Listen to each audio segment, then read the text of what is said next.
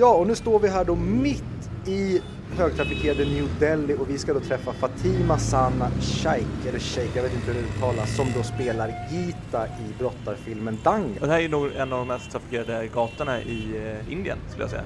Ja, eller världen till och med skulle jag för det är kaos här. Det är otroligt, det är som organiserat kaos. Ja, det känns som att de, de har full koll men ingen verkar ha koll. Nej, Men vi ska då eh, bege oss bort till ett eh, litet café här där vi har bestämt träff med Fatima Sana Shaikh och eh, prata lite om dagens film eh, Dangan. Häng med! Alright. Uh, so uh, welcome to uh, 100 Mic, Fatima Sana Shaikh. I think we should dig right into the interview. So, how did it feel to portray this huge female role model? इमारत में वेदना इसका कोई मतलब नहीं है लेकिन मुझे यह पसंद है jag var väldigt ärad att få tillfrågningen. Gita Pogat har varit en idol för mig och många andra indiska flickor från tidig ålder. Detta var ett projekt som jag verkligen brann för. Was it challenging to wake up and be ready at 5 a.m. your whole childhood? विमान पृथ्वी पर अटक गया Det är väldigt tidigt, men jag tror att ni missförstår. Jag är inte Gita, utan jag spelar bara henne i filmen. Men jag kan tänka mig att det var utmanande för henne. Jag fick faktiskt träffa Gita inför detta och jag har aldrig träffat en person med större passion och ambition för att nå sina mål. Do you think this uh, role will change uh, many young Indian girls' lives?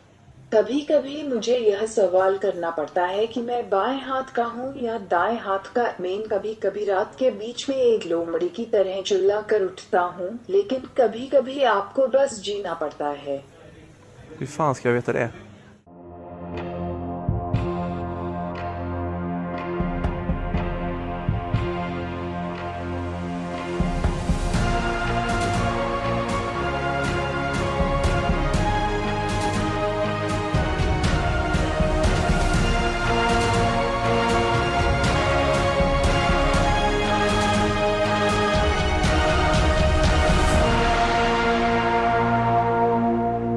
Välkomna tillbaka ytterligare en vecka till 100 Mic, podcasten där vi pratar upp IMDBs topp 100-lista men inte Charlie Chaplin. Jag heter då som vanligt Viktor och mitt emot mig sitter, Fredrik. hej och välkommen. Tack. Hur mår du? Jag mår bra. Hur mår du? Ja, tack för återigen din målande bild. Jo, men jag mår jättebra. Det ska bli väldigt kul att prata om placering 91 på IMDBs topp 100-lista, nämligen vi ska prata om Nitesh Tiwaris Dangal, som då på översättning till svenska blir brotta, typ. Är nästan exakt tror jag. Ja. Men innan vi kommer in på det så kan vi prata om att eh, nu till helgen, eller det blir ju natten till måndag, så är det ju dags för årets största filmhändelse, nämligen vad då? The Oscars. Oscarsgalan går av stapeln där vi ska kora 2019 års bästa filmer. Jag- Åh, nu kände jag direkt att jag hakar på den här jävla hypen. Jag hatar egentligen Oscarsgalan. Det gör det inte. Du Jo. sa ju precis innan här, innan vi började spela in att fan jag ser fram emot att kolla på Oscarsgalan. Det är min favorithöjdpunkt varje år. Men det är, och det ska jag säga, det är ju typ det. Jag älskar ju att kolla på Oscarsgalan, men jag hatar att man tävlar i film. För Sånt- det, det är subjektivt. Men du sa väl att om man inte har en Oscarsnominering så anser jag inte att det är en bra film. Då ser jag inte filmen. Nej. Så jag sitter hela året och så kollar jag inte på en film och sen Oscarsnomineringen kommer, då kollar jag på bara dem. Ja. Sen allt annat, det har inte hänt. Samma sak med Guldbaggen. Men det, det är där, en svenska va? där kollar jag inte ens dem. För jag hatar Guldbaggen. Jag hatar svensk film. Men det är inte så kul att kolla på. Är, Guldbaggen? ja, Ja, massa politisk propaganda som slängs in. är inte det allt i alla nomineringar? Jo, och det var därför det var så underbart med Ricky Gervais nu när han höll i Golden Globe. Att han sa det. Kom inte upp, håll era jävla politiska anföranden. Ni är de mest privilegierade människorna i världen. Kliv upp, tacka er agent, tacka era managers, ta emot ett pris, håll käften och kliv av. Ja, men Ricky är ju, han är en gåva till mänskligheten skulle jag säga. Verkligen, älskar. Mycket kan man säga om Ricky Gervais, men ett komiskt geni, det kan nog ingen ta ifrån honom. Men någon däremot som inte är ett komiskt geni, det är ju Adam Sandler. Mm. Eller Adam Sandler som jag hade Mm. kallat honom. Hur känner du för honom? Hur jag känner honom eller för honom? Hur känner du för Adam Sandler? Alltså, han gör okej filmer. Han har, han har två filmer som jag tycker är bra. Han gör typ fem filmer per år. Så att det låter inte som att du är ett jättestort fan av honom. Nej men det är liksom stabila, sändas på sexan filmer han gör. Ja, Okej, Förutom de här två. De här två tycker jag faktiskt är bra. ja, vilka är det då? Gissa. Ehm, Jag har inte sett alla av jag heller jag lägga till. hoppas att det är eh, Punch Drunk Love. En av dem. Inte den jag tänkte på. Du har inte sett den? Mm, osäker faktiskt. Nej. Det skulle jag nog säga är den enda Adam Sandler-filmen som jag på riktigt tycker är väldigt, väldigt bra. Men du, är ju, du gillar ju mer romantiska komedier än vad jag gör, så det är säkert någon där som jag avskyr som du kommer nämna nu. Men vilka var det? Vilka gillar du? De två jag tänkte på är ju först och främst Happy Gilmore. Den kan jag hålla med om, den är faktiskt kul på riktigt. Den är jävligt bra tycker jag. Och sen så gillar jag också Klick. Och det, det, det leder mig in på ehm, På någonting du vill klicka bort. Nej, för att jag såg nämligen om Klick för något år sedan Mm. och då hatade jag den så mycket att jag tog den till mitt hjärta. För att det är en, dels är det en usel film och den handlar om en pappa som är så fruktansvärt, alltså det, han måste ju få, vad heter det, Worst Dad of the Year Award varje år. Det handlar om en man som bara behandlar sin fantastiska familj som skit. Han pissar bort sitt liv. Och allt han gör i hela filmen är, han är bara ett jävla svin. Och på, Ja. tal, om, på tal om klick så har jag sett en, eh, en annan film med Adam Sandler som släpptes på Netflix i fredags. Nämligen Uncut Gems. Var den bra? Otrolig film. Och den, jag skulle nästan kalla den för Klick 2 för att den handlar om en extremt osympatisk människa som genom hela filmen behandlar folk som skit och han förtjänar egentligen bara att allting ska gå åt helvete för honom. Men ändå så sitter jag där och hoppas att han någon gång ska göra rätt val, precis som i Klick. Som också bara är en person som beter sig som ett svin mot alla runt omkring sig och kastar bort väldigt bra saker som man har i sin omgivning. Och precis så, precis så utspelar sig Uncut Gems. Ja, jag har inte hunnit se Uncut, Uncut Gems än. Men den finns väl på Netflix om jag inte... Mm, Har kan det. verkligen rekommendera. Även fast man kan argumentera för att Adam Sandler förstör filmen, för att han är väldigt mycket Adam Sandler i den. Men han ska också vara väldigt mycket Adam Sandler i filmen, så att han gör verkligen precis det han är, inom citationstecken, bra på till sin extrem. Sen om man inte tål det, ja då förstår jag att man tycker filmen är skit. Men jag som ändå kunde acceptera att han var Adam Sandler på schack tyckte att den var helt fantastisk för att de använde honom på precis rätt sätt. På det enda sättet man kan använda Adam Sandler för att få honom bra. Okej. Så jag kan verkligen rekommendera den. Och jag förstår inte hur den här filmen inte kan ha en enda Oscarsnominering. Okej, men om du får pitcha den här snabbt innan vi går vidare. En, en kort pitch. Varför ska jag se den? För att det är en otroligt spännande film om en väldigt självdestruktiv människa i ett väldigt högt tempo. Bra. Men på tal, inga nomineringar. Nu är det snart dags. På söndag smäller. På söndag smäller. Så vi kan väl typ gå igenom de som är nominerade och säga vad vi tror, vilka vi tror kommer vinna eller vilka vi tror typ hoppas kommer vinna. Ja, men vi kan köra en betting. Mm? Vinnaren bjuder på lunch. Det är tvärtom va? Ja. ja, precis. Den som har flest rätt, den får straffas. Nej, Ja. precis. Förloraren får bjucka på lunch. Vi kör de intressanta kategorierna. Jag, jag, jag, orkar inte in Ja, alltså det är så jäkla många så att vi behöver inte gå igenom precis alla tycker jag. Best Documentary Short Subject Nominees. Det känns ju inte Nej, den kan vi skita fullständigt i. Men vi kan väl börja med eh, bästa film. Mm? Vi kan köra så här. Vi kör så här på varje. Vilk, vi kan, jag, jag- kan läsa upp varje, nominer, varje nominerad film i varje kategori och sen så säger vi vilken vi hoppas på och sen så säger vi vilken vi bettar på. Mm? Mm. Och för bästa film då, då är det Ford vs Ferrari, det är The Irishman, det är Jojo Rabbit, det är Joker, det är Little Women, det är Marriage Story, 1917, Once upon a time in Hollywood och Parasite. Okej. Har du sett någon av de här? Jag har sett två. Två? Mm. Vilka då? Eh, Jag har sett eh, Once upon a time in Hollywood och jag har sett Jokern. Och baserat på det, vilken hoppas du vinner? Jag hoppas på Parasite vinner. Varför? För jag tycker att det har varit kul om det var en internationell film som vinner och som gör någonting unikt. För jag har hört väldigt mycket bra om Parasite och ska faktiskt se den över nästa vecka. Mm. Eller kommande veckan. Eh, men jag kan börja säga vad jag tippar på. Jag tror däremot att det är 1917 som kommer vinna. Ja, och samma här. Jag lägger min... Eller nej, bara för, att inte, bara för att vi inte ska välja samma, då så lägger jag min röst på Parasite. För jag tror den kan faktiskt skrälla och ta hem. Vilken eh, hoppas du på då? Jag hoppas på att Joker vinner, för att det är den av de nominerade som jag tycker är den bästa filmen. Ja, Eller i alla fall den filmen jag tycker om mest. Sen kanske jag skulle kunna... Nej, men jag tycker det är den bästa filmen. Och då kan jag nämna att jag har sett alla utom eh, Ford vs Ferrari. Jokern tycker, alltså, tycker jag förtjänar det. Jag hoppas på Parasite, men jag tror 1917. Mm. Och där säger jag att jag, jag hoppas på att Joker ska vinna, men eh, bara för att jag tror egentligen 1917 kommer vinna, men jag lägger min, jag lägger min röst på Parasite. Mm. Nästa. On to the next category. Då kör vi eh, bästa regi då. Där har vi Martin Scorsese för The Irishman. Vi har Todd Phillips för Joker. Vi har Sam Mendes för 1917 och vi har Quentin Tarantino för Once upon a time in Hollywood. Och Bong Joon-Ho för Parasite. Vilken hoppas du vinner? Den här är ju svårare när man inte har sett filmerna att avgöra på. Men jag, om vi säger så här, alltså Martin är ju bra på det han gör, Martin. men eh, inte idag. Jag tycker Jokern, alltså det känns som att Jokern har hämtat för mycket från andra filmer.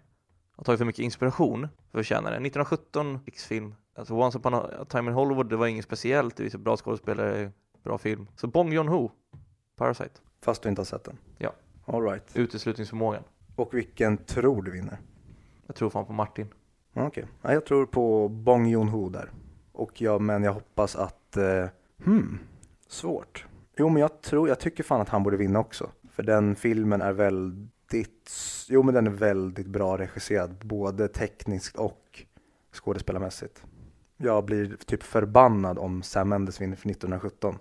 För jag kan förstå de tekniska bitarna men jag tycker den har, stundtals så är den lite slafsigt ihopsatt. Ska vi gå vidare till eh, bästa huvudroll? Bästa huvudroll, manliga eller kvinnliga? Börja med bästa manliga. Då har vi Antonio Banderas för Pain and Glory. Vi har Leonardo DiCaprio för Once upon a time in Hollywood. Vi har Adam Driver i Marriage Story. Vi har Jacqueline Phoenix i Joker och vi har Jonathan Price i The Two Popes. Den här kommer vi båda vara ganska överens om tror jag. Ja. Jag tror och, och tycker att eh, Joaquin Phoenix för, för sin eh, roll i Jokern förtjänar det. Ja, och jag tror, jag gick in och kollade oddsen på det. Jag tror det var 1,05 i odds på honom. Så att jag tror inte det är något snack om vem som kommer vinna där. Nej. Så, Ja, det var ganska enkelt. Ska vi gå vidare? mm. Då går vi till bästa kvinnliga huvudroll då. Ja. Och då har vi Cynthia Erivo i Harriet. Vi har Scarlett Johansson i Marriage Story. Vi har Saoirse Ronan i Little Women.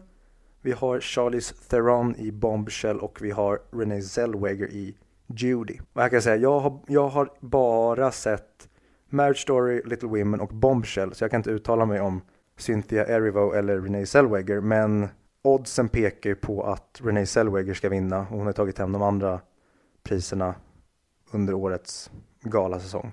Mm. Så jag tror att hon vinner. Men av de som jag har sett så hoppas jag faktiskt att uh, Saoirse Ronan vinner för sin roll i Little Women. För jag tyckte hon var väldigt, väldigt bra i den. Det är kul att du säger att du bara har sett de tre. Jag, jag, jag har inte sett någon av de här filmerna. Nej, Så jag kommer gå på oddsen och härma dig. okej. Då är ni. Mm.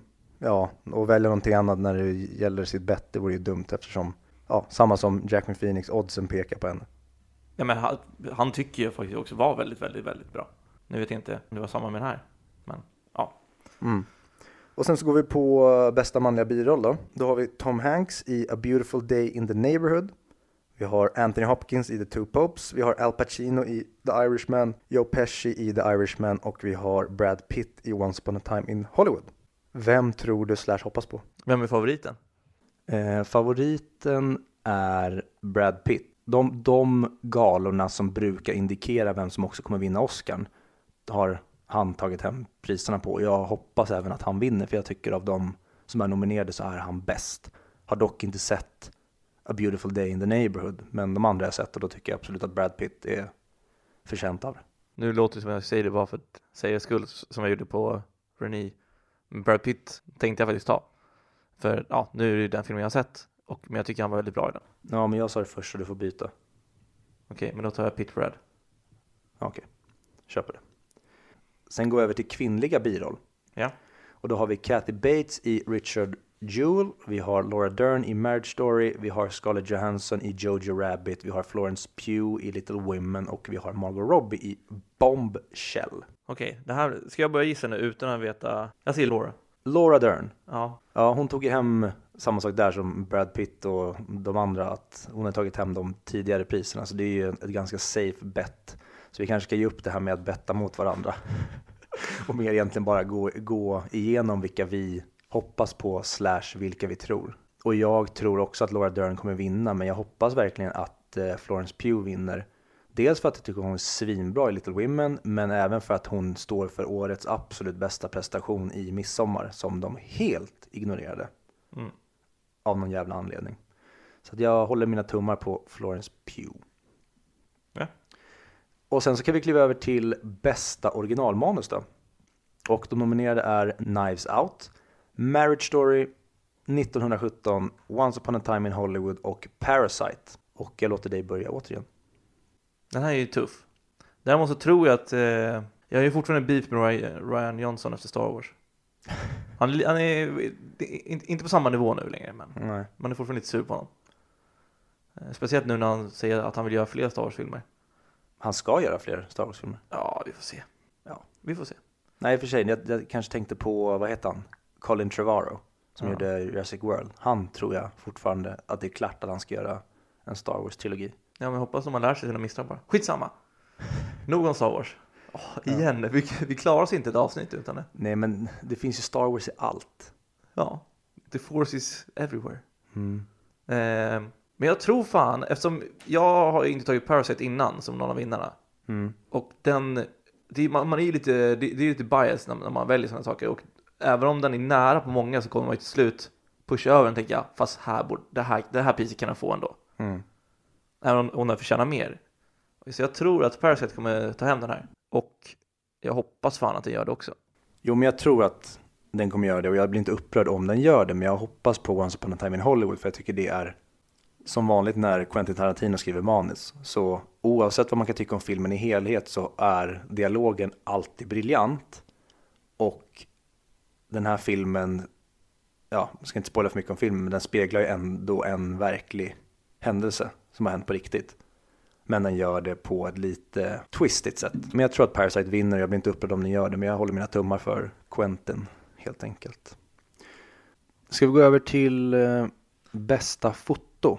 För det är ju ändå, det är typ den, eh, den och bästa musik är de som jag är mest intresserad av. Och de som är nominerade till bästa foto är The Irishman, Joker, The Lighthouse 1917 och Once upon a time in Hollywood. Där hoppas jag på The Lighthouse bara för att den bara är nominerad i den kategorin och jag älskade The Lighthouse. Så att den får gärna kamma hem den för mig, men jag tror att det är 1917 som kommer plocka hem den utan problem. Ja, det skulle säga Lighthouse har ju, den är ju speciell eftersom den är svartvit och den är gjord på, det, på ett speciellt sätt. Mm. Men bara för att man är unik så betyder det inte att man är bra. Nej. Alltså jag tror också 1917. Det är en sån, alltså det, det är en sån typisk Oscarsfilm. Verkligen. Alltså det finns ju filmer som verkligen gjorda för att vinna Oscars och det är en sån film känns det som. Ja, en film som jag tycker inte hör hemma på, du vet att den ligger på IMDBs topp 100 nu va? Ja men den kommer åka ner. Jag hoppas det, för jag tycker inte den har någonstans där att göra. Den är tekniskt amazing, alltså sjukt snygg. Mm.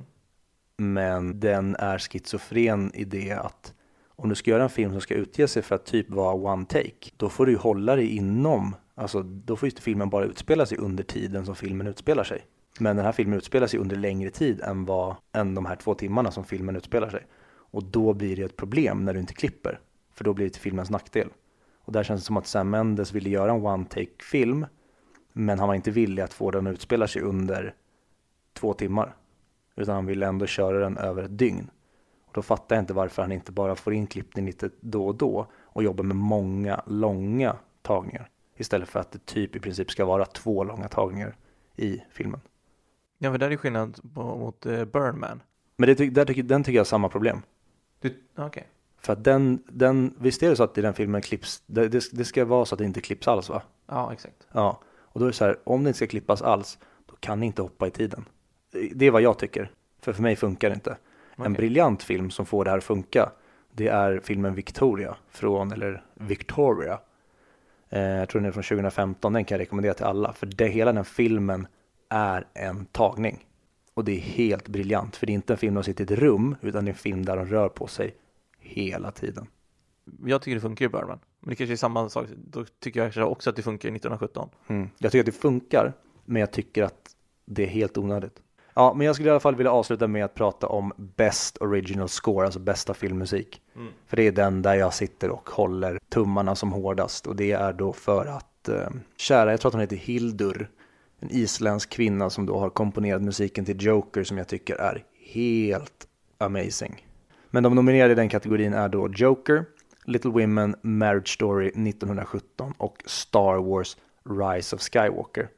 Och jag kan säga där, Star Wars, det enda jag minns från den, det är, det är originalmusiken.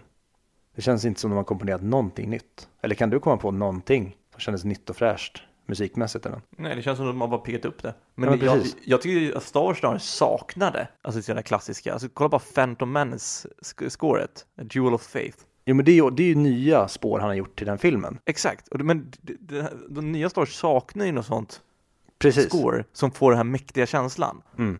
Det enda som är, det är ju början när texterna kommer, ja, men det är klart man, klassiska Star Wars. Ja, men det känns som John Williams har liksom ringt, vad heter det, phoned in sin insats. Ja, Han har bara gjort ny, alltså remixer på de redan kända scoren som vi älskar. ja. Så jag Ja. tycker det är jättemärkligt att han får en, en nomini. Om man ska Ja, ärlig. det känns också som att så här, för, för trogen tjänst. ja. Att du, här får du en till. Eh, 1917, det enda jag satt och tänkte på det scoret, det var hur fruktansvärt likt det var några spår från eh, Sagan om ringen-musiken. okej. Så det var, jag satt och störde mig som fan på det, även fast den musiken är bra, så kändes den väldigt rippad från det. Är de bröder, Randy och Thomas? Vilka då? Randy Newman och och Thomas Newman. Det har jag faktiskt ingen aning om. Det har varit ballt om de var nominerade för varsin film. Mm, Och, ja. faktiskt. Hur som helst, haver. Ja, och sen så är det då Marriage Story, Little Women eh, och nej, inget score som jag direkt kommer ihåg. Jag tyckte musiken i Little Women var mysig, men ingenting. Sen är det för att jag har lyssnat så fruktansvärt mycket på Joker-musiken för att jag älskar den. Mm. Så då kan det vara att jag är så otroligt militant fast i att den ska vinna. Jag hoppas och tror på Jokern också. Bra. Men eh, ja, det är i alla fall vad vi tror slash hoppas för inför galan nu på söndag eller natten till måndag. Och sen så kommer vi då i nästa avsnitt att sammanfatta vad vi, eller hur det blev helt enkelt. Vem som vann tävlingen? Ja, precis. Jag vill Vem- bara lägga till att jag har ju aldrig tyckt att de här är så intressanta. För som vi pratade om innan, jag vill in... Jag skiter i vilka filmer, jag bryr mig bara om de filmer som jag tycker är roliga att kolla på och är intressanta att kolla på. Jag skiter egentligen i vilka som vinner priserna. För det är så här liksom att, det är som med vinsmakning och allting. Jag, jag, jag skiter i vilket vin du tycker är gott. Jag bryr mig bara om vilket vin jag vill dricka. Precis. Och jag, det är där jag är väldigt schizofren i och med att jag bryr mig också bara om vad jag tycker. Men ändå så sitter jag där och blir glad eller upprörd när fel eller rätt film enligt mig vinner. Mm. Så att det, jag kan ha båda bollarna i luften samtidigt. Och därför tycker jag att det är kul att göra en grej av det. Ja, exakt. Men med, med det sagt så är det fortfarande filmer här som jag inte har sett, som jag vill se. Men Mm. man har inte prioriterat dem. Nej, och det, det är också det som är bra med Oscar att den ger en indikation på filmer som filmfolk säger att de här filmerna bör du se. Ja. Så man får liksom filmtips i och med de här nomineringarna eller statyetterna som de vinner. Ja. Ja.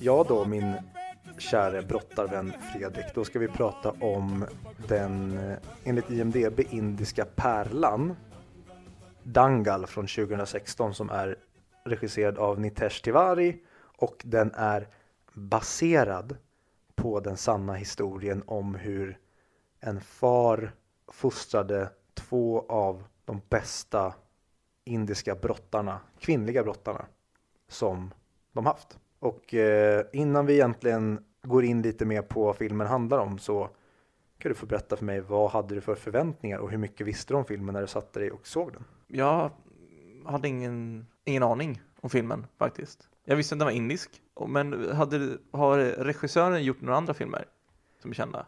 Ja, är, han har gjort några kända inom citationstecken. Den är inte känd för gemene man, precis som den här filmen. Främst i Indien då? Ja, men precis. Ja. Det är en av Indiens största regissörer. Okej. Eh, och jag tror även innan han gjorde den här, då hade han nog den, den mest inkomstbringande indiska filmen som gjorts. Och slog även det rekordet med den här. Så att up to date så är det här den mest inkomstbringande filmen i Indien någonsin. Okej. Nej, mina förväntningar var, alltså, indiska filmer har ju viss stil. Och jag brukar inte gilla den speciella stilen som de har. Det är en väldigt annan filmkultur än den Oh ja. som vi har i västvärlden, framförallt i Hollywood. Eh, så inte jättehöga förväntningar. Men jag har ju börjat lära mig nu att de, filmerna är ju på topp 100 av en anledning. Så jag visste ju att det, var, att det skulle finnas någonting där. Men frågan var bara vad det var. Vad hade du för förväntningar? Jag var faktiskt svintaggad på den. Jag hade ingen aning om vad den handlade om när jag satte mig och såg den. Mm. Men jag såg att den var två timmar 40 minuter och den såg, jag såg bara posten och tänkte att det här kan nog vara någonting precis i min smak. Det är ett, ett liksom drama om någonting som utspelar sig i, inom citationstecken, ett fattigt område i Indien. Vad säger man? En underdogs kamp. Mm. Och sånt gillar jag. Men jag visste inte att det hand- handlade om brottning. Nej, att inte jag- jag heller. Men det, för mig, ja, det lilla jag såg innan jag såg den så kände jag att det här kommer vara grisigt, vi kommer tas ner i skiten, det här kommer bli mörkt och känslosamt. Och den handlar ju då om en pappa som varit då nationell brottarmästare i Indien som vill... och jag börjar garva bara jag tänker på det här. Hans dröm är då att få en son som han då kan träna till att bli, ja men typ vinna VM i brottning. Och den här pappans då dröm är att få en son så att han kan då träna den här pojken, alltså han, så att poj, han hoppas att pojken ska ärva hans brottartalang som han pratar om. Mm. Så att han då kan träna honom till att bli den bästa brottaren i världen. Men besvikelsen sköljer över honom inte bara en gång, inte två gånger, utan tre och fyra gånger när han då får fyra döttrar. Och det är så jävla roligt när att se hur jävla besviken han blir för att han inte får en son. Och det är också, det är för att jag inte förstår mig på den kulturen. Men i deras kultur så är det här en, en big deal. För att de har, de har det inte så jämställt. Så det är en stor skillnad på om du får en son eller dotter beroende på vad de kan göra i livet. Ja. Men för mig som västerlänning där vi har, och framförallt i Sverige där vi bor i det mest jämställda landet i världen. För mig blir det jätteroligt att se hur otroligt olika han värdesätter en pojke versus en flicka. Han får då bara döttrar och han kommer då på den briljanta idén att träna sina döttrar till att bli superbrottare. Men vill de här döttrarna bli brottare, Fredrik? Inte först. Nej, inte först, inte sen, inte lite senare heller. Men genom att pappan utför enligt mig terror mot de här döttrarna så får han dem till slut att förstå värdet av brottning. Det är inte riktigt så jag ser på det. Berätta hur du ser på det. Jag ser på det att han pushar och tvingar in dem i brottning. Men sen, insåg, in, sen börjar de själva inse hur de börjar få upp intresset själva också på grund av det. Före eller efter han har rakat av håret på de här tjejerna. Efter. Före eller efter han har tvingat upp dem fem på morgonen så att deras skolarbete blir drabbat. Efter. Före eller efter Men han... jag, jag skulle inte kalla det för psykisk terror. Nej, både psykisk och fysisk skulle jag säga. Han skulle ju förlora vårdnaden i vilket västerländskt land som helst om han utsatte sina barn för det här. Och så manisk som han är, alltså samhället, alla i deras by skrattar och hånar och mobbar hans döttrar. Inte bara när han då försöker trissa igång den här, alltså att han vill få igång en kvinnlig brottarrörelse. Så hånar de honom och pissar på hans familj. Utan det blir ännu värre när döttrarna, för att alla kvinnor ska då ha långt och fint hår i Indien, framförallt den här byn. Det blir ännu värre när han rakar av sina döttrars hår. Så att det blir som att de får gå som Cersei genom stadens gator och alla bara garvar och liksom hånar dem och pissar på dem.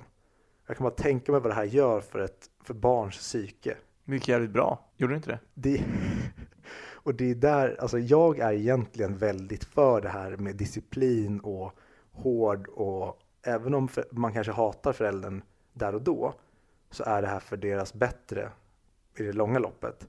Men hur de porträtterar det här och vad det gör med de här tjejerna och framförallt hur otroligt galen pappan framstår gör att jag satt och såg den här filmen som en komedi istället för ett, ett väldigt allvarligt och häftigt kämpadrama Ja, jag, alltså jag såg en parallell mellan Whiplash och den här filmen där de utforskar hur hårt och hur mycket man kan pressa någon för att få dem prestera. Ja, och det är ju det filmen vill göra. Ja. Men för mig så funkar, och det är därför jag säger att den här kulturkrocken blir, för att dels förstår jag mig inte på indisk filmkultur jag förstår mig ännu mindre på indisk kultur. Men jag tycker det är märkligt att du, att du tycker det är kul att han blir ledsen för att de får döttrar. Ja, för att det blir så otacksamt. Det blir som att alla, till slut är det ju jättemånga som sitter utanför deras hem med honom och hoppas på att snälla, snälla, snälla, snälla, låt dig få en son nu. Och så blir det en kollektiv, bara stor suck av besvikelse när de säger "Åh, det är en dotter till. Ja, alltså, fil, filmen gör ju lite komiskt av det. Fast det är det jag inte riktigt vet om den gör. Men det gör ju när alla ser att de har olika tips och sen börjar alla skylla jo, på honom. Det. De grejerna blir att de försöker ta till alla typer av liksom hokus pokus för att det ska bli större chans att de får en son. Men reaktionen är fortfarande så jävla, den är så hånfull på ett deppigt och allvarligt sätt tycker jag varje gång han får en dotter. Och då, då sätter jag mig bara in i hans frus situation att så här, men jag ger dig barn. Men du vill bara ha en son. Och jag tänker hur hans döttrar, framförallt hans äldre döttrar reagerar när de ser hur pappa reagerar när deras småsyrror föds. Det, det var inte oss pappa ville ha. Pappa ville egentligen ha en son. Alltså vi har verkligen sett på den här filmen helt olika. Jag, alltså, jag satte mig in i deras situation.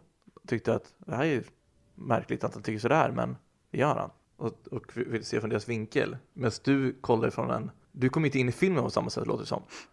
Alltså, du, du satt och såg det komiska med hela. Ja, och jag tror att det är för att jag, det kändes som att filmen tappade mig väldigt tidigt för att han som spelar pappan är så otroligt överdramatisk. Och det är han redan från början. Och han är så manisk. Han lyssnar inte på någon. Han är ju spritt språngande galen.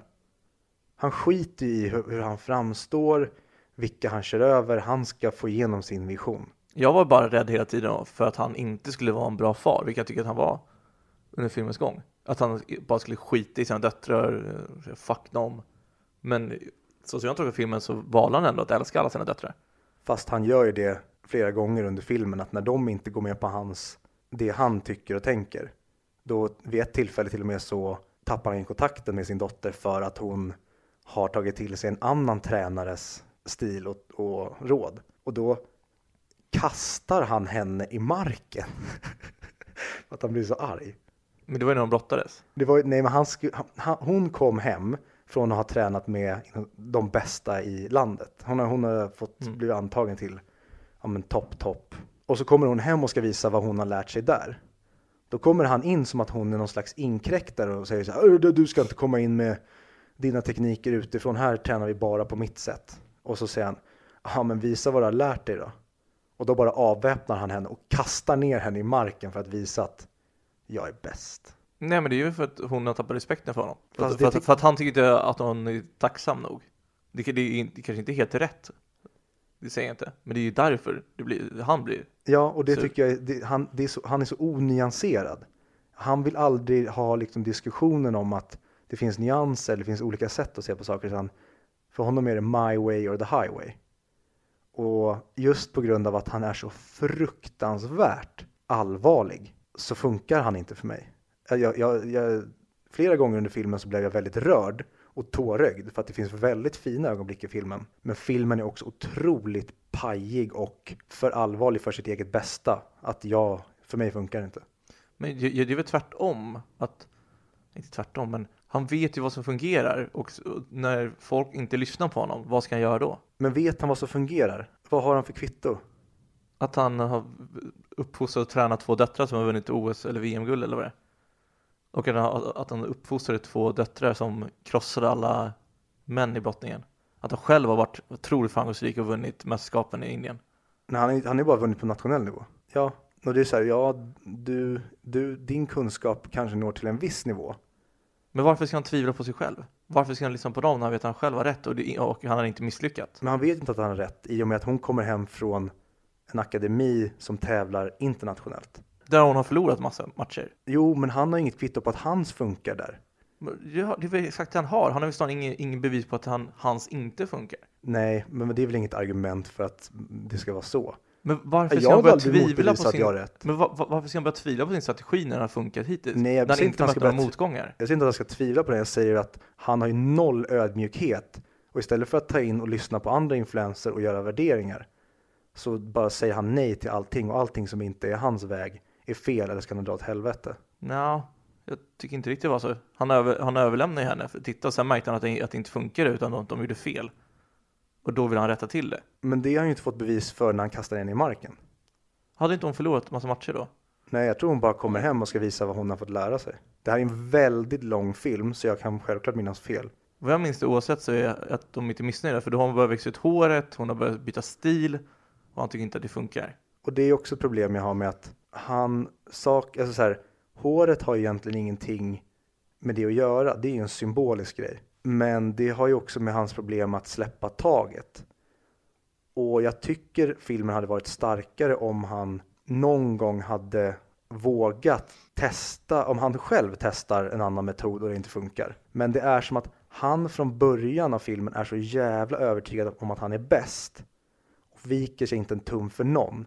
Vilket gör att för mig blir han väldigt osympatisk och framförallt under deras uppväxt så tycker jag att han behandlar dem så jävla illa. Jag tycker verkligen han viker sig för folk som har högre maktposition än han. Ber om ursäkt och säger att kan vi göra någonting åt det här? Bara sin chef på jobbet, andra brottarkollegor som säger att nej, hon får inte tävla. Jag tycker han viker sig väldigt ofta. Något exempel? När hon ska vara med och brottas på arenan första gången och de säger nej, tjejer får inte brottas här. De, de går därifrån, sen jagar de ikapp dem för de kommer på att de får pengar för det. Ja, det är inte han som viker sig. Han säger ja men fuck you. Och sen så är det de som förstår att de kan utnyttja. Nej, han, Att få en- men han en viker tjej sig och går därifrån. Han, Va? han ger upp, det här kommer inte funka, så försöker han komma på något annat. Eller när, eller när han droppar av Gita första gången på brottar. Fast det är ju Skolan. inte ge upp. Det är ju att han är så trångsynt att han bara, men fuck you. Men han säger ju inte fuck you, han går väl därifrån och blir, och blir Han hotar ju att spöa den här snubben. ja det gör han först ja. ja. Och det är det jag har alltså, problem med honom. Han blir ju första gången jag i alla fall minns att han blir, alltså viker ner sig. Det är ju när de ska sparka ut dottern ur akademin för någonting han har gjort. När han ber om ursäkt till förbundet. Och det är ju slutet av filmen. Men han lämnar av honom också. Alltså det är inte att han tränger sig på sig att jag, jag har rätt här. Det är snarare att okej nu lämnar jag av, nu får vi testa hur det här går. När hon, när hon ger över honom till, när han ger över henne till eh, tränaren. Och han tränaren ska säga lite för att vara kaxig. 90 grader med knät, vem är det som har lärt dig egentligen? Medan pappan står kvar och han går därifrån med svansen mellan benen. Alltså på när hon har vunnit nationella mästerskapen.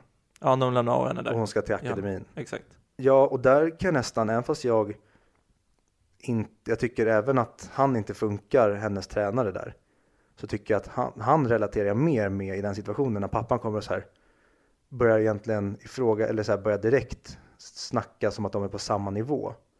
För att han har tränat en tjej som har blivit framgång, eller framgångsrik. När den här snubben är liksom tränare över hela akademin av de bästa brottarna i landet. Att han typ så här, men hur kan du inte komma och vilja bli intresserad av mina tekniker, du som är tränare över förbundet, när han ignorerar honom? För det är så här, okej tack pappa, nu har du gett, nu har du lärt henne det du kan, nu tar vi över henne, eh, du kan gå nu. Och så hänger han kvar ändå. Det kan ju snarare vara att han ville bara se till så att, så att alltså, de utnyttjade henne. Så att hon inte bara blev en i mängden där. Ja, och då får han ju vara en i mängden. Men den andra killen är dryg och bara tror att han är bäst. Och mycket mer, som du säger kan det vara det, för det finns många föräldrar som är otroligt jobbiga. Man har, alltså föräldrar till sina barn i sådana idrotter så kan vara väldigt jobbiga och tro att de vet bäst. Men han har, han har ju ändå lite mandat för det eftersom han själv har varit en, om inte den bästa brottaren i Indien. Nej, den bästa har han inte varit, han har varit en bra brottare i Indien. Han vann väl guld i nationella? Ja, De var, inte det att vara bäst? jo, vid ett tillfälle, men han är inte den bästa.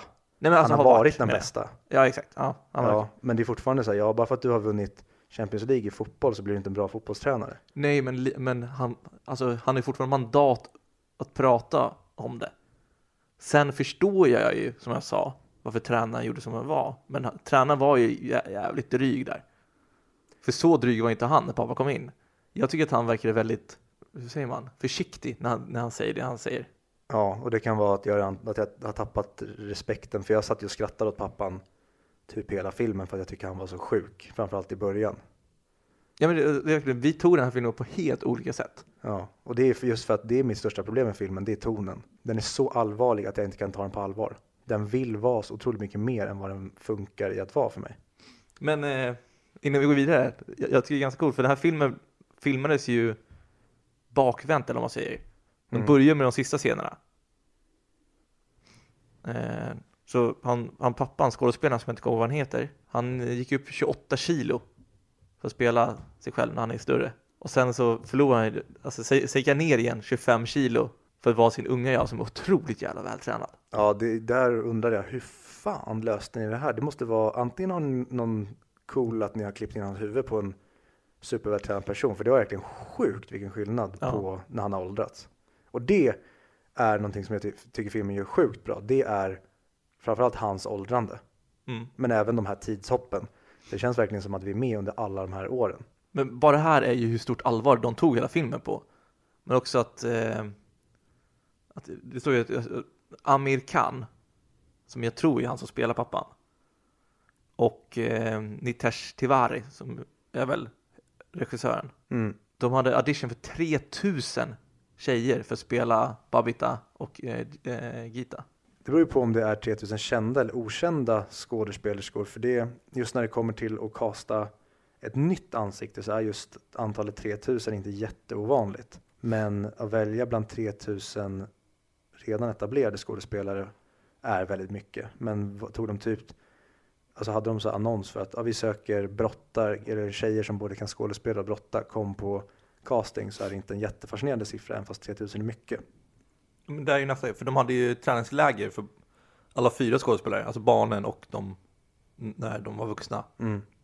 På, ja. Men det har, det har man till många sådana här filmer, men sju månader tror jag. Träningsläger för att lära sig alla brottar, tekniker och grepp och antagligen styrketräning också. Ja, och det är en grej som jag tycker filmen gör väldigt bra. Det är just ja, men tävlingsdelarna. De, de gör, det är väldigt snyggt koreograferat alla brottarmoment. Ja, Och det är väldigt mycket brottningen här så det är väldigt bra att de har fått till det. men vad tyckte du egentligen om filmen? Eh, alltså grejen är den att jag tycker på många sätt så tycker jag väldigt mycket om den för att jag hade väldigt kul med den även fast jag vet att det inte var meningen. Det är väldigt många lökiga sånger med. Typ, de har ju otroligt många träningsmoment. Och det är också en grej jag tycker med filmen. Den är på tok för lång. De hade kunnat göra den här filmen lätt en timme kortare. Genom att bara plocka bort, för det är väldigt mycket upprepning. Att nu har vi kommit till ett nytt ställe i Gitas eller ja, den här resan. Då måste vi få se hur de tränar vid det här tillfället. Det räcker liksom, man- man kunde plocka bort hur många träningsmontage som helst.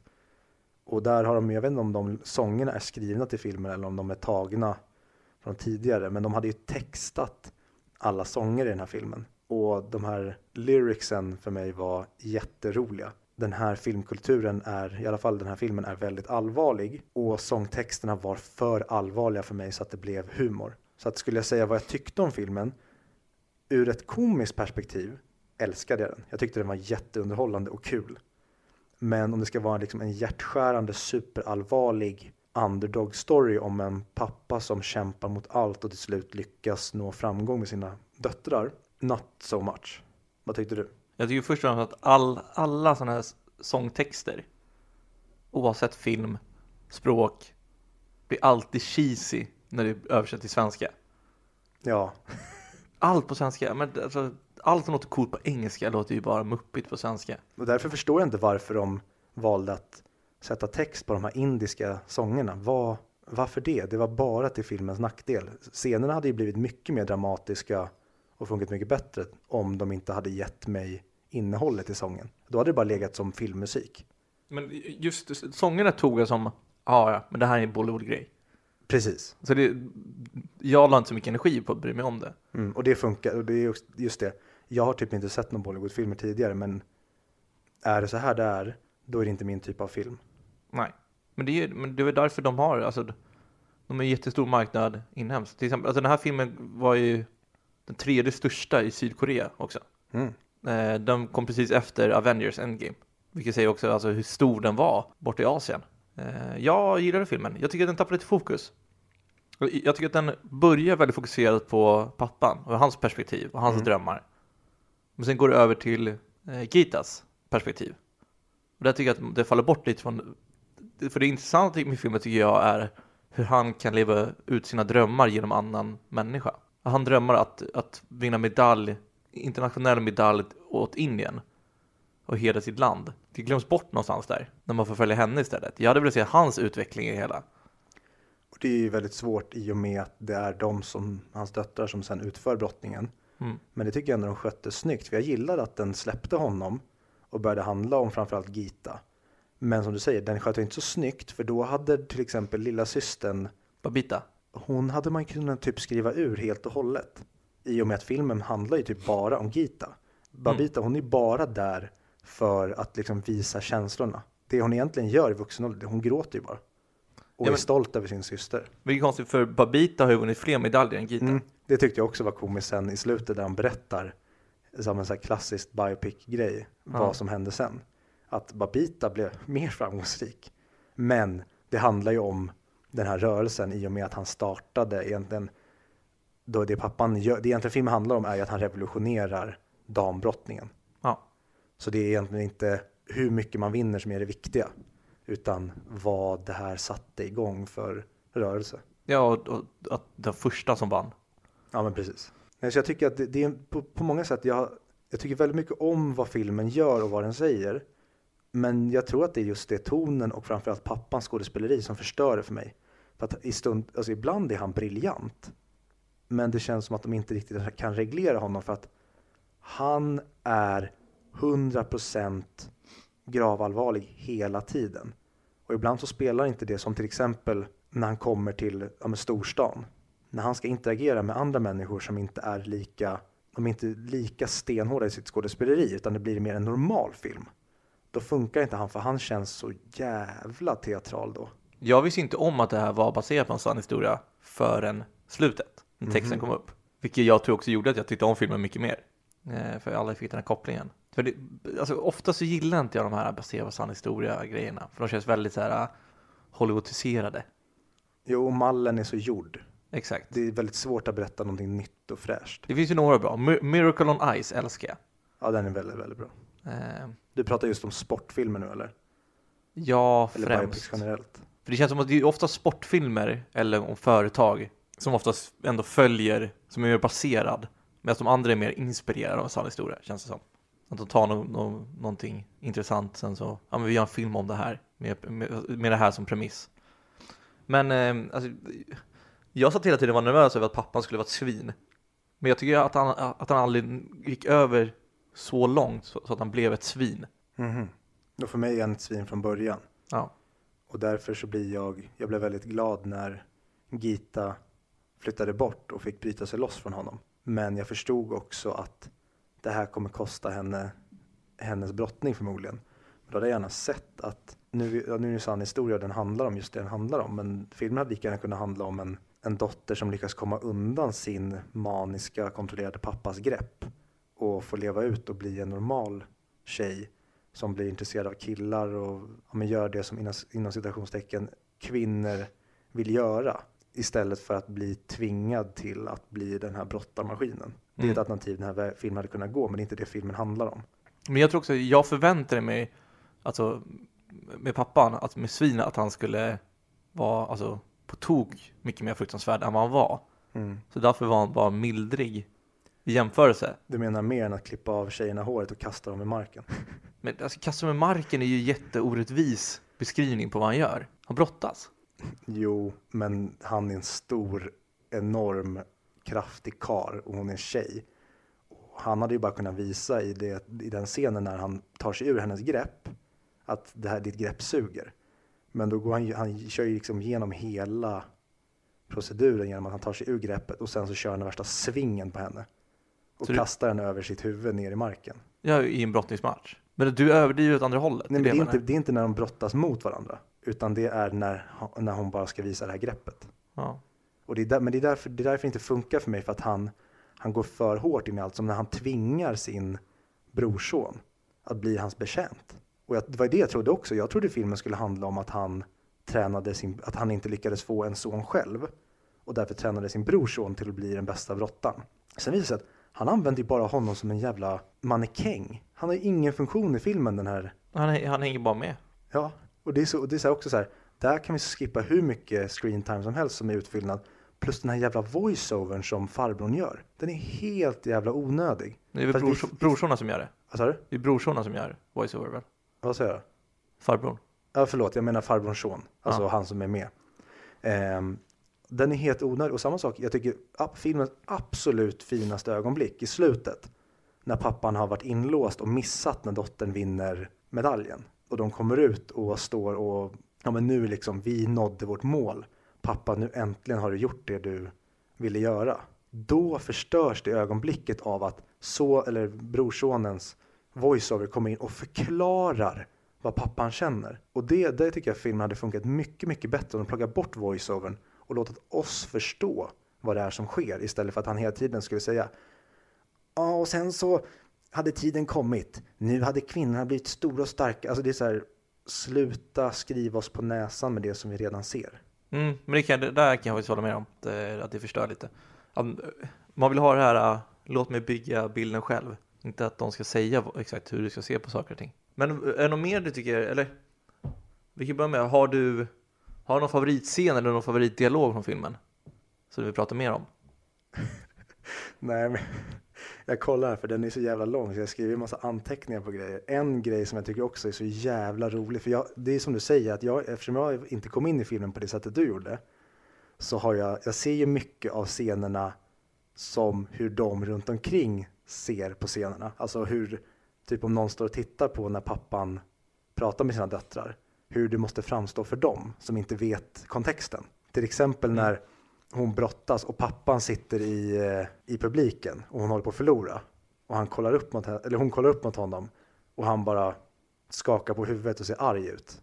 Men han egentligen menar bara att så här, typ, du har det här, du klarar av det här. Men för alla som sitter bredvid så måste det se ut som att förlorar du så får du stryk. Eller så här, våga inte förlora.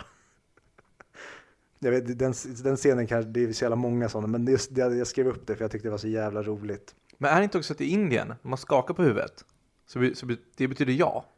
I och för sig. Och när man nickar så är det nej. Det tänkte inte jag på när jag såg filmen. Nej, inte jag heller. Så kan det ju faktiskt vara. Så, han bara mig- ja, ja. Det Okej, märkligt. för alla västerlänningar som sitter i publiken måste tro att han menar nu jävlar vinner annars kommer jag spöa på dig. Ja, men egentligen är han bara ja, fortsätt. Ja. Du gör jättebra jobb. Ja. Alltså twisten med att hennes eh, akademitränare, eller fan ska man, vad ska man kalla, ja men vi säger akademitränare för då förstår man vad vi menar. Mm. Att han blir typ ond. Ja, det, Det är så jävla dåligt utfört att han låser in pappan i ett skrubb för att han säger du, din dotter, om inte din dotter vinner under mina former, då ska hon inte vinna alls. men det är också jättemärkligt. Ja, det, det blir en så här typiskt lökig, vi måste bygga upp en fiende här någonstans, trope. Jag hatar också hur de, vad heter det när man gör någon ond? De, demonise, Ja, demonisera. demonisera, ja precis. Eh, hon eh, australienska brottaren. Ja, Yeah, I'm gonna beat her again. Alltså, Ja. du, du, jag minns att hon har rysk dialekt och pratar som eh, Dolph Lundgren i Rocky. ja var precis, men exakt, det är någon som har kollat på Rocky 4 och bara, så där ska vi porträttera henne. Men, Men- hon, ja precis, hon pratar ju Aussie, så att hon, men hon låter ju som en världens drygaste, ondaste motståndare. Så, för hon kan ju inte ha sagt så på riktigt. Jag har inte sett in, riktiga intervjuer ännu. Nej, Men alltså, jag menar, att fa- fatta vad henne att kolla på den här. Jag bara, "Ha, det är så de alla hela världen kommer se på mig nu. jag är nya Dolph Lundgren. ja. Nej, för det är också skrivit i, i anteckningarna att är det här indiska Rocky 3? Har du gjort det? För det är så jävla mycket hårda supermacho män som Mm. bara så här. Jag är starkare än vad du är. Kom igen då. Vi tar, vi tar det ute på gatan. Du och jag, man mot man. Det blir så här, det får bli för mycket macho. Jag menar, det, det är kvinnovarianten på det. Ja men både kvinnovarianten men även när männen som pappan och tränaren när de ska gå upp mot varandra. Aha, ja. Att de blir så här, det blir, och det etablerar i filmen typ i första scenen där när pappan jobbar på det här stället Mm. Och en snubbe kommer och kaxar och bara du vet inte vem du snackar med och så brottas de där inne på jobbet. Det, jag tycker dock den var mäktig. Jo men det var, det var, så här, det var coolt utfört men där, redan där visste jag att så här, är det här tonen vi ska ha i filmen då kommer det nog inte bli en film för mig. Nej. Men det absolut bästa med hela filmen, det är låten. Dangle, dangle. Den, alltså, den, den är så jävla catchy. Ja, den är asskön. Jag kan förstå om man tycker att den är värdelös eller att den blir lökig eller så. Men för mig var det bara så här, för den återanvänder de ju massa gånger i filmen. Ja. Då kommer jag tillbaka in i filmen. Mm. Jag har väldigt blandade känslor för den här filmen. Men alltså, ska vi säga, jag, alltså, jag fick ju, jag blev ju sugen på att brottas på den här filmen. Jag tycker verkligen att de gjorde bra reklam för brottning. Generellt. Framförallt brottning som en liksom, kampsport och en konstform. Exakt, alltså hur teknisk och hur svår den verkar vara. Och hur Verkligen. fysisk verkligen. Som han pappan säger att du, det, du kan inte vara en elefant. Det handlar inte om att vara den största och starkaste här. Nej. Du ska vara en tiger. Är det, som du säger, det är verkligen, det gav en helt ny syn på brottning. Mm. Förutom den som, vad heter han, Ara Abrahamian Mm. gav när han bad domarna dra åt helvete i OS. När han han slängde bronsmedaljen på Ja, mattan. Det är så jävla rätt dock. ja, det är också magiskt. Varför, när ska vi få den svenska biopicen på det? Nej, men för, för det var ju, domarna var ju, alltså det var ju jättekonstigt dombeslut som gjorde så han torskade i semifinalen. Ja, Sen körde han ju över sin motståndare i semifinalen, om jag inte Mm. minns fel. Och då gjorde han den. Och så kommer alla tidningar. "Eh, Gnällig och... mm. Nej, jag gillar inte det. Men eh, ska vi gå och kolla lite kritik som folk har till den här filmen? Mm. förutom den jag gett. Ja, för de hade, du tyckte... Jag tänker på, det är samma sak som The Room. Ja, Jag kommer inte ihåg vad han heter som har gjort den. Tommy Wiseau. Ja, du vet när han, det var först en seriös film och sen började alla skratta åt den. Så sa han att det var en komedi. Mm. L- lite så känner, känns det som dig nu. Ja, men precis. För, och det är precis det som jag älskar med, med eh, The Room. Att had, ser man den som det som Tommy Wiseau faktiskt försöker göra, då är det ju, ja men som alla vet, det är en av de sämsta filmerna som någonsin gjorts. Men Ja. när man omfamnar den och ser det komiska i att den, är för, den tar sig själv på för mycket allvar, då kan man istället börja älska den. Och det är lite det jag gör i den här. Jag tycker att den otroligt allvarliga tonen inte funkar. Mm. Men när jag istället slutar ta filmen på allvar och börjar älska den och ha kul med den istället, då börjar jag tycka om den väldigt mycket. Men eh, kritik. De som gett den tre stjärnor. Vi är en som pratar om till exempel, och det där kan jag faktiskt hålla med på ett sätt, att det är lite för tydligt hur, hur det kommer sluta. De har Mm. foreshadowat sista kastet. Det enda sättet att få fem poäng som hon behöver. Man vet ju att det kommer hända. Det är lite Karate Kid-känsla över det också. Ja, och där känns det, ja men precis, det är också, jag vet inte om vi har nämnt det, men det är också en kritik jag har till den här. Den går ju alla typiska biopic-fällor tycker jag. Fast även det så, jag, jag tycker att den, den utför det bra. Alltså på många sätt. Ja, och sen här, och de tre stjärnor så är det någon som tycker att den är lite för patriotisk. Det är för mycket Indien älskar Indien. Äh. Nej, men jag, jag håller inte med. Jag tycker Nej. inte att den är så pass patriotisk på det sättet. Men det är det filmen handlar om, att den här personen vill slåss för sin nation för att den är stolt över det. Ja, men ja, exakt. Den vill snarare visa upp att kolla, vi kan också. Ja men precis. Och det tycker inte jag är samma sak som att vara patriotisk. Det hade ju varit en jävla skillnad om det hade varit en, den här storyn hade gjorts i USA. Ett land som aldrig är underdog.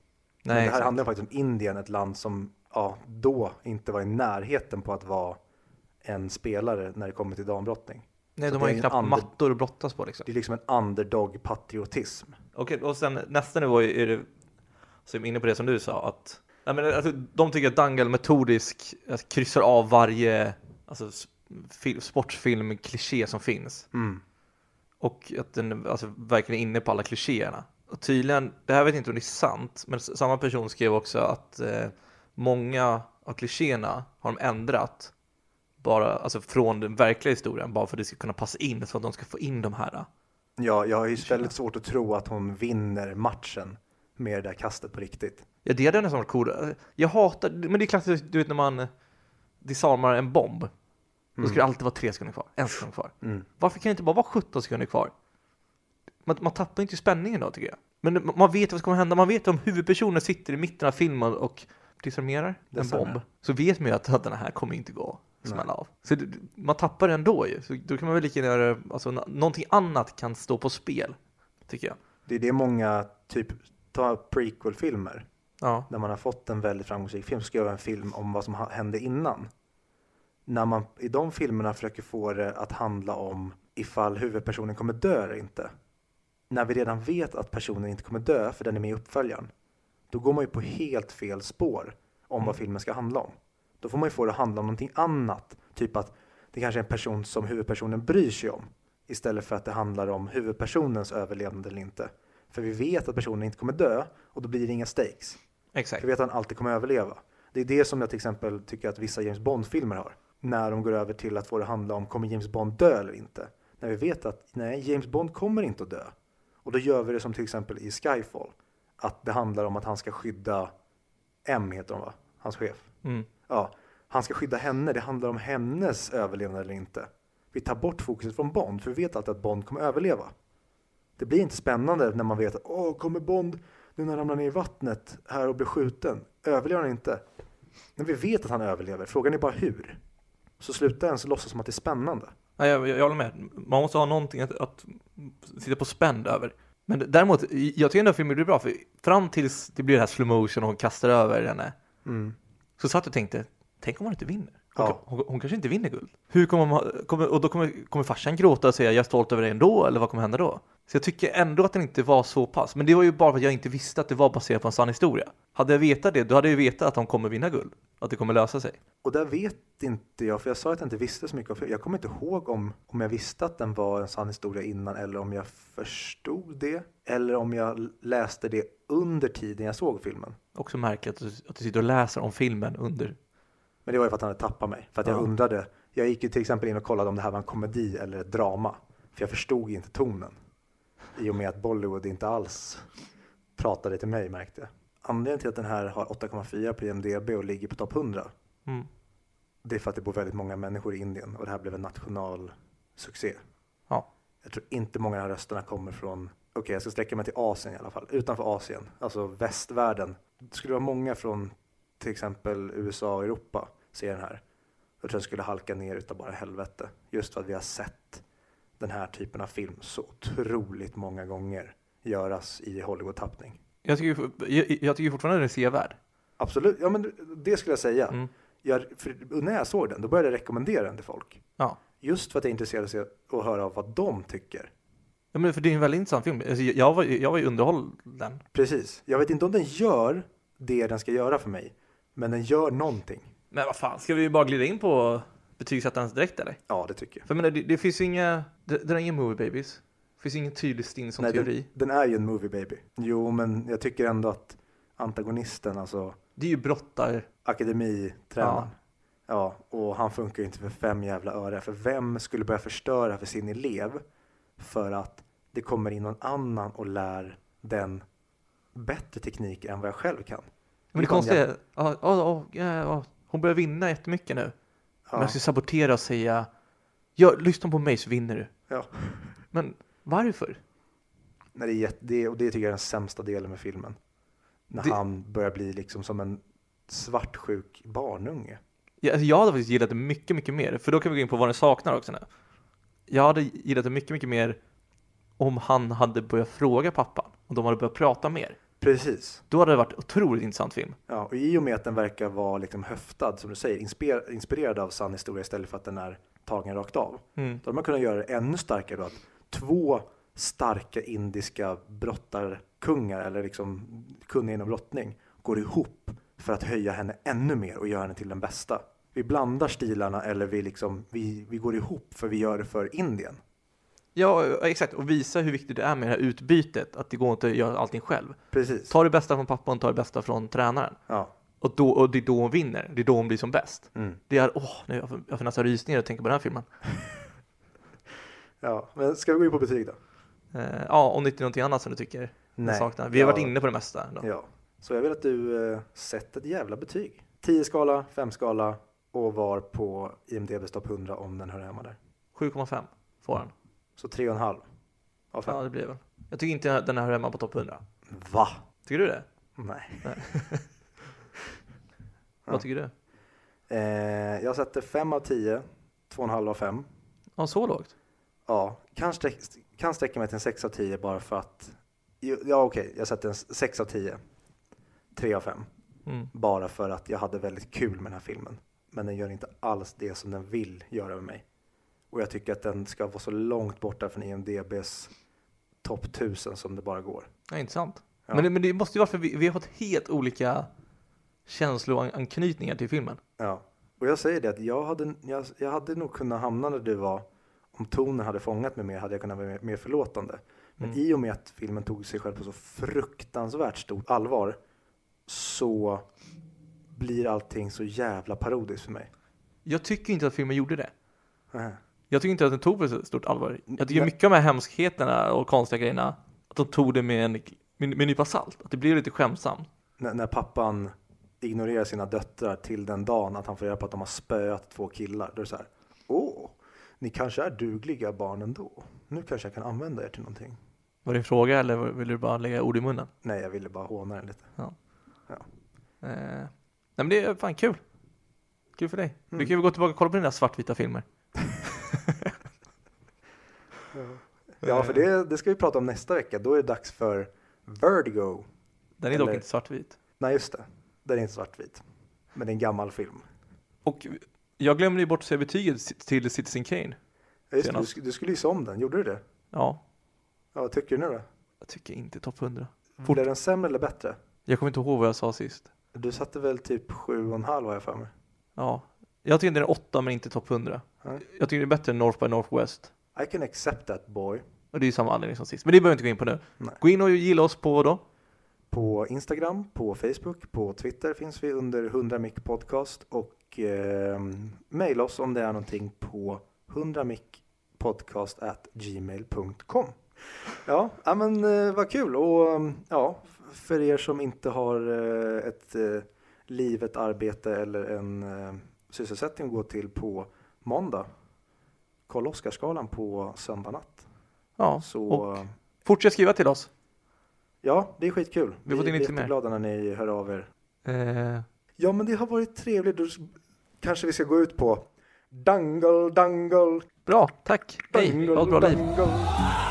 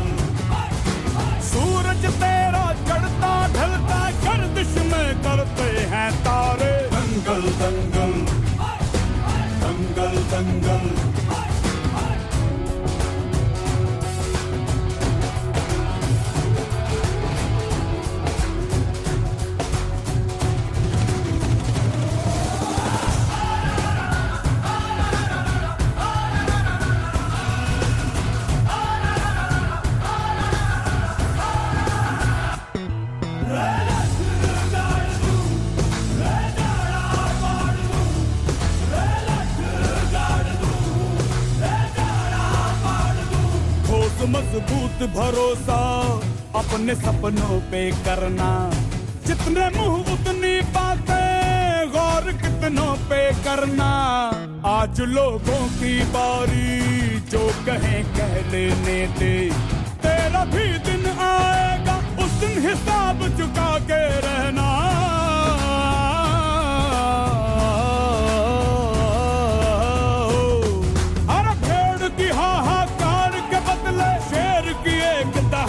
है प्यारे। दंगल दंगल दंगल दंगल सूरज तेरा चढ़ता ढलता गर्दिश में करते हैं तारे।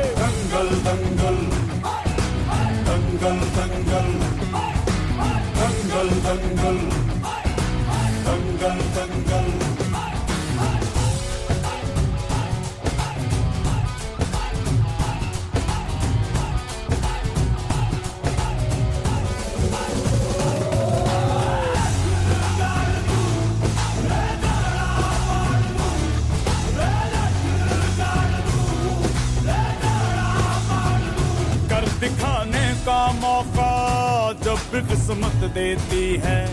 गिन के तैयारी के दिन तुझको मोहलत देती है। मांगती है लागत में तुझसे हर बूंद पसीना। पर मुनाफा बदले में ये जान ले बेहद देती है।